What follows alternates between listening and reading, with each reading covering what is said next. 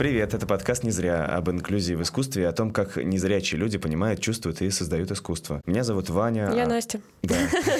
Наш проект реализуется фондом «Проарт» и победителем конкурса «Точка опоры», благотворительной программы «Эффективная филантропия», благотворительного фонда Владимира Потанина. В этом эпизоде мы поговорим про современный театр и театр социальных изменений. Мы будем разбираться в этих понятиях с нашими незрячими ребятами из нашей лаборатории «Не зря». Так что, Вань, что для тебя современный театр? Слушай, это постоянно какая-то вечная полемика. В этом нету как будто бы единого мнения мнение. Я знаю, что есть, э, по крайней мере, у театроведов такое понятие, там, что в современный театр входит документальный театр, да, иммерсивный театр. Там. Говорят, что театр одного актера это тоже считается современным театром. Но по мне это самое основное, что можно подогнать под определение именно современного театра, это театр, который бы откликался в людях, которые, ну, скажем так, не, не погрязли еще в каком-то прошлом и не ходят в театр просто по памяти, потому что вот раньше вот он выступал, я помню, хорошо было. Ну, то есть э, это какая-то... Не в смысле, что это театр для молодых молодежи. Это тоже важно. Это скорее просто театр, который может откликаться в наибольшем количестве людей. Для меня это, ну, такое, такое может быть определение. Ну, то есть мы-то занимаемся, получается, современным театром, потому что наши истории обычно, ну, пока так получается, что это такой документальный театр. Ну да, как да, раз его относят под да, под определение да, современного театра. Но, наверное, все-таки это просто театр. Ну да, это как бы то, еще один вид театра. Ну, мы с тобой просто про это уже в предыдущем выпуске говорили. Это как и с инклюзивными проектами. Я точно так же не делю какое-то там современное от несовременного. Наверное, можно сказать, что да, не зря это то, что мы делаем, это да, современный но, и... Но тут мы еще должны добавить новое определение — социальный театр. Социальный театр, да, кстати. То есть театр с, по работе с людьми, как бы не, даже не по работе, а театр про людей для людей, как будто бы так, наверное, можно сказать. Ну да, еще дает такое определение, как с людьми с особенностями. То есть не просто. Mm. То есть почему-то считают, что если не очень мне нравится полноценный, неполноценный человек, но ну, физически, да, то это просто театр, а так социальный театр. В общем, это тоже такой большой вопросик, о котором, наверное, подробнее нам может э, рассказать Борис Павлович. Это как раз-таки режиссер нашего проекта, один из. Он стоял у самых истоков э, всех проектов серии «Не зря». И он-то, собственно, и дал имя этому проекту, mm-hmm. да, как режиссер, как художник художественный руководитель наших первых э, работ с незрячими актерами. Не зря это название первого спектакля, который инклюзивная команда выпустила на новой сцене Александринского театра еще в 2018 году. Я думаю, что какие-то корни того, что мне интересно, находится в том, что я, там, не знаю, пять лет в школе работал. Я все время параллельно профессиональному театру занимался театром с теми, кого в России называют любителями, не профессионалы, любители, это всегда носило такой оценочный характер, что вот есть настоящий театр, это такой не настоящий, типа, ну вот, ну почему бы и нет. А мне всегда казалось это безумно интересным, потому что так же как ну нельзя же сказать, что песни петь имеют право только те, кто Гнесинку окончили ну, как бы человек обязан вообще петь, потому что это его органическое устройство петь, так же, как люди должны танцевать. То есть, если ты там давно не танцевал, то что-то пошло не так в твоей жизни, и надо срочно с этим что-то делать. И то же самое с театром. И в этом отношении там абсолютный человек, на которого там я ориентируюсь, Николай Евреинов, который как раз и говорил о театре для самого себя и о том, что каждый человек обязательно должен как бы написать пьесу своей жизни и хорошо сыграть этот спектакль. То есть именно потому, что вся наша жизнь состоит из там, социальных ролей, психологических ролей, мы говорим там о событиях в нашей жизни. То есть мы оперируем именно театральным таким вот э, словарем, описывая нашу жизнь, и поэтому Еврейнов и говорил, что для того, чтобы ну, как бы в устройстве жизни была какая-то внятность и логика, чтобы это был не какой-то хаос навязанных тебе ролей, нужно, чтобы э, ты как бы освоил этот механизм, что вот ты выходишь на сцену, берешь внимание, начинаешь выстраивать какую-то логику действий. То есть все то, чему учится артист, это вообще-то очень похоже на такой сторителлинг твоей жизни. И поэтому, что каждому человеку нужно оказаться на сцене, ну, чтобы понять, что вот как там у Пастернака, да, гул затих, и вот эта вот история с тем, что каждому человеку нужно там один раз обязательно выйти на сцену, чтобы как бы взять свою жизнь в свои руки, потому что на сцене ты понимаешь, что никто тебя не спасет ни пьеса, ни хороший свет, ни даже там придуманы режиссером какие-то остроумные решения. Все равно артист, стоящий на сцене, я думаю, вы это хорошо понимаете, а, он вот именно что один, все тонет в фарисействе, да, и жизнь прожить не поле перейти.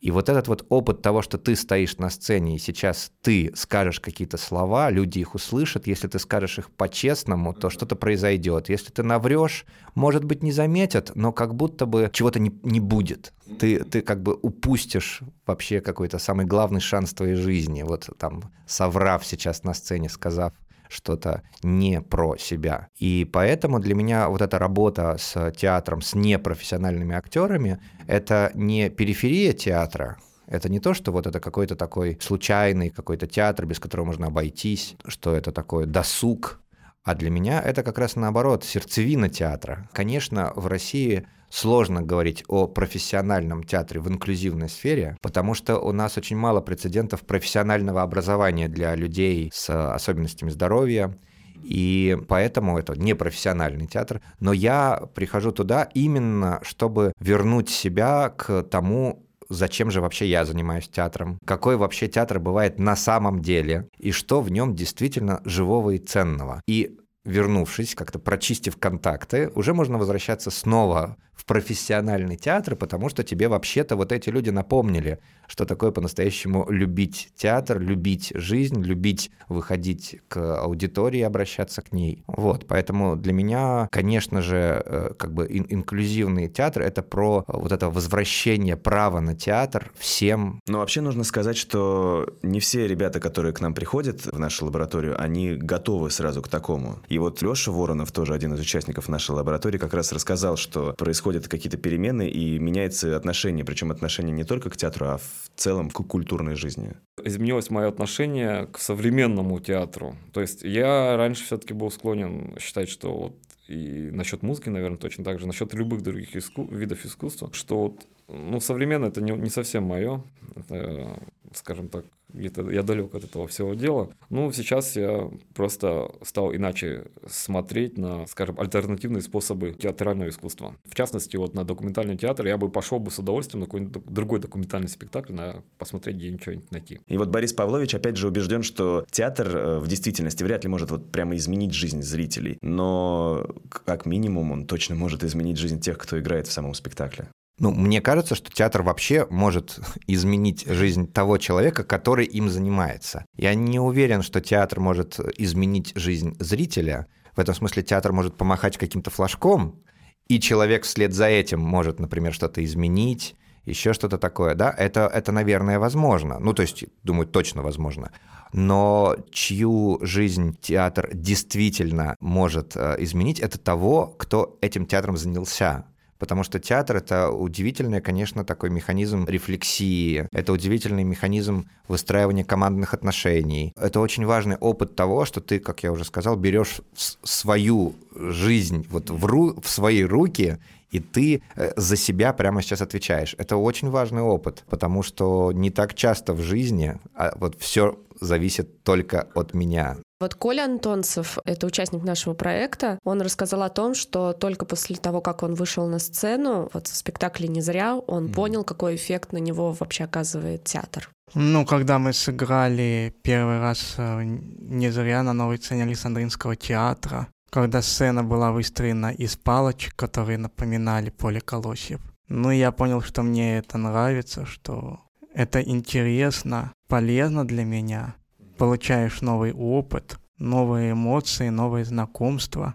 Настя, ты же в этом проекте, как ты уже сказала, там чуть ли не с 16 года, получается, что первый спектакль, он вместе с тобой был выпущен. Вообще расскажи, что это был за спектакль, в чем там была какая-то идея, может быть, какие-то интересные вещи, которые ты помнишь до сих пор, можешь рассказать сейчас? А, ну, в спектакль не зря вошли вот как раз-таки наши наработки еще вот до того, как Борис и Настя пришли, нас заметили и вывели это все на такой новый уровень.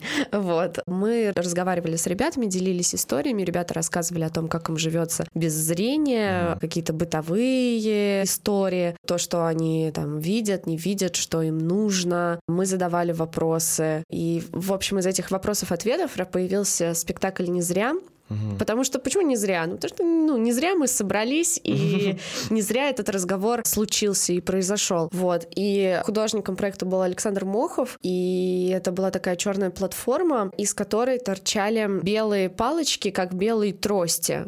Mm. а, вот, ну, с которыми ходят такие. незрячие, да, mm. да, да, да, да, но только более, более тонкие, да, ну вот mm. как, как колоси, да, такое mm. даже было определение в спектакле, ты же не видел спектакль, да? Нет, только а какие-то кадры. Действительно, там, да, такое, да. А, в, ну, ну, по кадрам актриса было до проекта такое да. говорила. Круто. И ребятам было комфортно передвигаться в этих условиях, потому что они могли, ну, как бы нащупать себя в пространстве. То есть они трогали эти палочки mm-hmm. и передвигались. То есть это такая мега инклюзивное, инклюзивное пространство Саша создал, а, где ребятам без зрения, ну, было комфортно. И они могли передвигаться по площадке. По, по площадке, да. да, и занимать мизансцены, а, так же, как а, артисты со зрением. Mm-hmm. Вот. И вот здесь вот, наверное, вот вся эта инклюзия.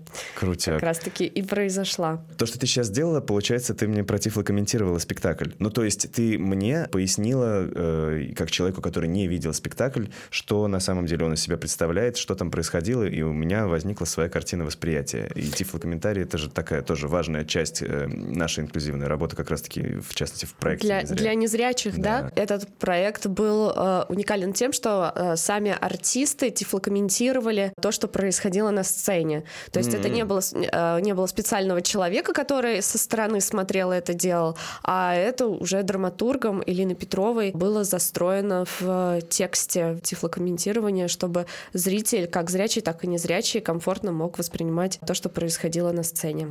Слушай, здорово. Но вот у нас была еще и в гостях Ира Стамашвили, она руководит Центром «Большие возможности» и организует как раз тифлокомментирование в театрах. И она нам и рассказала как раз, что ходила на спектакли э, постоянно и традицию ни разу не прерывала. И для нас театр это был, наверное, такой второй дом на жизни с сестрой, и это было очень-очень давно, и какие-то, помню, спектакли типа «Медвезайцев» были, и «Кукольный» на Некрасова, и чуть постарше «Тюз». Ну, то есть театр это был такой вот ну не каждую неделю, но очень часто разные, разные, разные, музыкальные и драматические мы ходили, и у нас всегда была такая насыщенная программа в семье. Я с театром подружилась, и мне он очень нравится. Мне казалось, что в свое, в свое время я очень много всего пересмотрела, ну, по крайней мере, такие ведущие площадки, но мне как-то вот приглянулось вот это вот разворачивающееся действо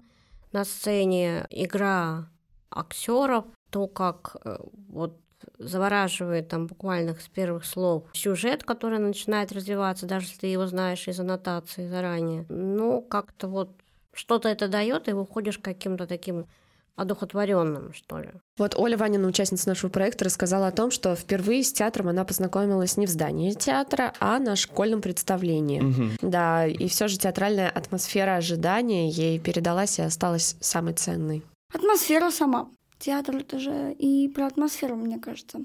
Например, ты приходишь на спектакль, садишься, и как было у нас в нашем предпоказе, садишься и ждешь, правда, чего-то необычного. Там один звонок, другой звонок. И как правильно было сказано, сейчас будет сказка. Не обязательно, что будет сказка, но ты ждешь чего-то интересного, чего-то необычного.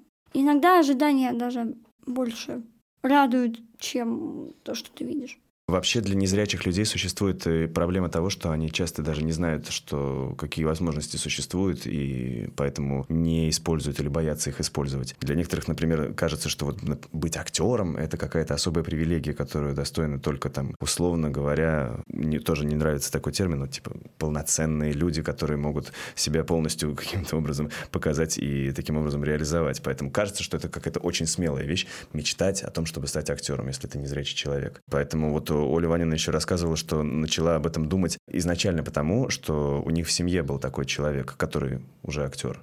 Мне просто всегда было это интересно, потому что старший сын моего отца, он актер. Всегда про театр много рассказывали, не водили.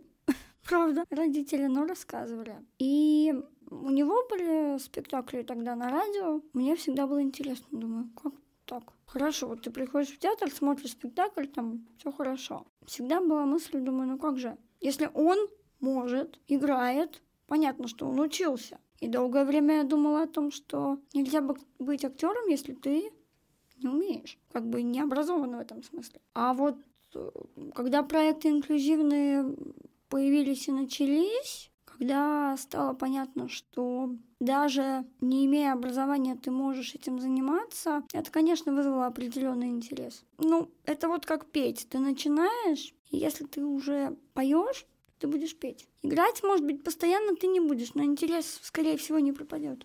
Мы уже говорили про слово тифлокомментирование и тифлокомментарий, но это вообще очень важная вещь, благодаря которой незрячие люди э, познают очень большое количество искусства, и в том числе и театр. Что такое, в принципе, тифлокомментирование? Это же, ну, оно есть и в кино. Это просто метод пояснения э, того, что происходит в данный момент на сцене или на экране, через аудиосопровождение, которое говорит, сейчас артист э, поднял правую руку, приложил ее к колбу ладонью кверху, там, и как будто бы смотрит вдаль. То есть это просто пояснение объяснение для более широкого контекста. Но очень многие люди, например, критикуют и считают, что вообще не нужен тифлокомментирование. Ну, что спектакль э, можно воспринимать ну, просто на слух. Вот Игорь Лисяков, например, говорил о том, что эмоция для него куда важнее, чем сюжет.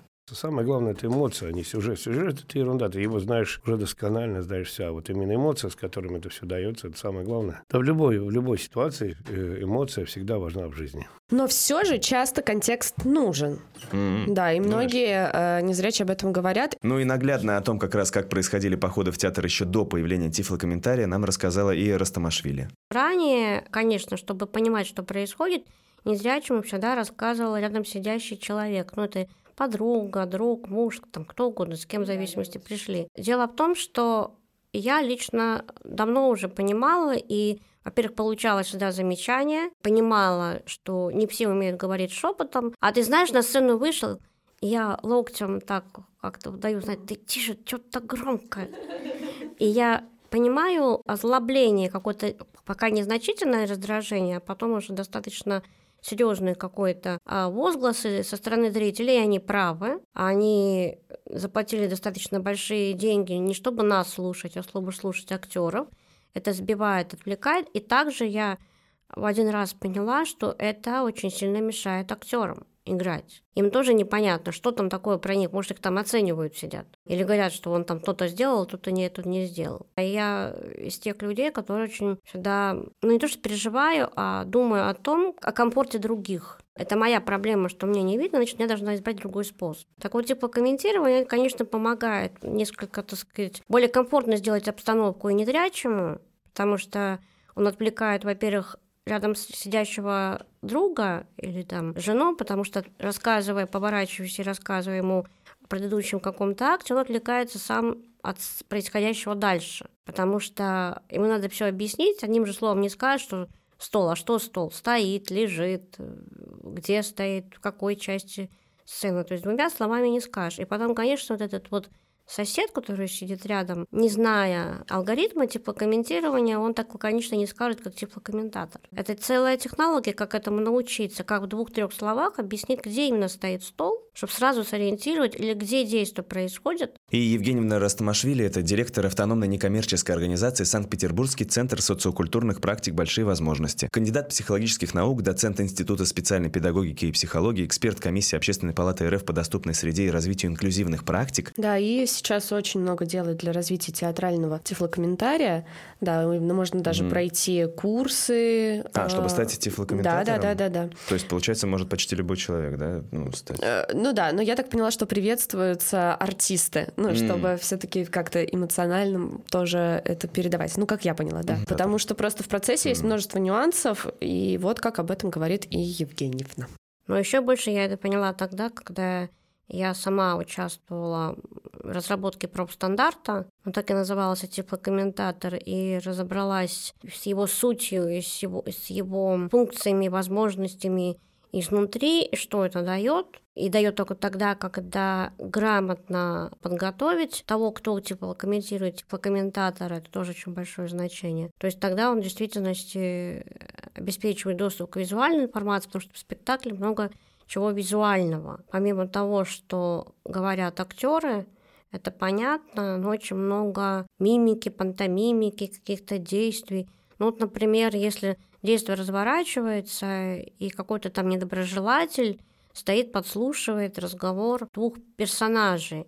Но это же не видно а, даже с остаточным зрением, а это очень важно, что он уже, оказывается, владеет информацией, ну, а те, кто этого не видят, и зрячий зритель, зритель видит, он находится больше в курсе вообще разворачивающегося действия, то, конечно, это очень важно, если комментатор скажет, что там, я не знаю, что, не знаю, какая-нибудь там Нюра стоит, послушивает разговор там хозяйки с кем-то. Ну, я сейчас просто сочиняю на ходу каких-нибудь персонажей.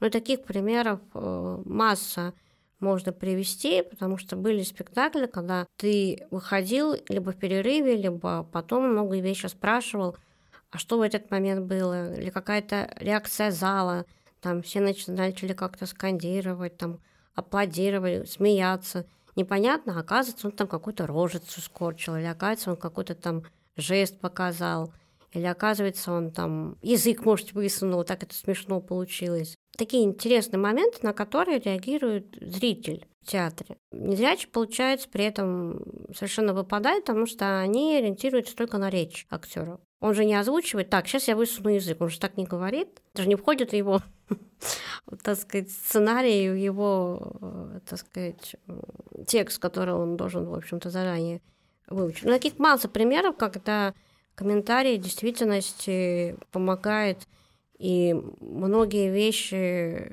Ты даже, наверное, с комментарием сказала так, дальше больше понимаешь и проникаешь, и ближе к истине, которую заложил в него режиссер, нежели зрячий зритель. Только об, об этом даже никто не догадывается. Но это в действительности так. Правильно, когда теплокомментатор ничего от себя не придумывает, и он не то, как он видит, говорит, так, как ему хочется видеть, а Здесь есть такое требование типа комментатору, как объективизация. А он говорит именно то, что есть, отрываясь совершенно в сути от своих каких-то субъективных впечатлений. То есть он не говорит о том, нравится ему, не нравится, это плохое, это хорошее явление, это там какое-то веселое, там нежное. Он просто говорит о том, что происходит, что вышла девушка в таком-то платье. Даже нельзя говорить красивым, потому что для него красивым – для другого теплокомментатора некрасивым, потому что красивое это очень такое относительное понятие, и нет четких критериев красоты. Поэтому так говорить ну, нежелательно даже, можно сказать, не стоит. Как правило, теплокомментатор всегда заранее знакомится с видеоматериалом. Спектакль – это видеоматериал они обычно бывают либо в записи, либо он приходит на репетиции и пишет текст того, что он э, видит. Что значит пишет текст? Текст пишется именно про то, что происходит в плане действий, каких-то жестов, каких-то... Ну да, опять же, конечно, обязательно декорации сцены. Вот что на сцене? Сцена, на сцене парк, на сцене дерев... показаны деревья, на сцене стоит дом. В чем суть декорации? Вот с чего начинается спектакль? Или там темная сцена, и показывается, что, ну, как-то, видимо, так изображается, почему это может не шуметь, а создается такое ощущение, что идет дождь. Но это его не слышно. А если слышно, то незрячий поймет, что идет дождь, и с этого начинается спектакль. Может показана осень, может быть отражено, что лето, солнечный день, ну и так далее. Это все тоже очень важно, где разворачиваются сами события спектакля. И, безусловно, он должен изначально с этим видеоматериалом быть знаком, чтобы записать те самые реплики. Реплики, они вставляются типа комментатором только в тот момент, когда молчат герои. То есть перебивать типа комментатор речь героев не, не имеет права, потому что основная роль роль актеров и их роль, которую они исполняют, да, в частности, текст, который они говорят. И говорить параллельно с ними нельзя. Нужно, более того, замолкать, ну, за одну, за две секунды до начала их какой-либо речи. Накладок быть не может. Иначе незрячий не услышит ни одного, ни другого. Да, действительно, можно пройти э, курсы и стать тифлокомментатором, но вот когда, как только некоторые театры начали выделять именно специальных актеров на роль тифлокомментариев, то незрячие посетители стали получать совершенно иной опыт, и в этом смысле произошли, надо сказать, большие изменения.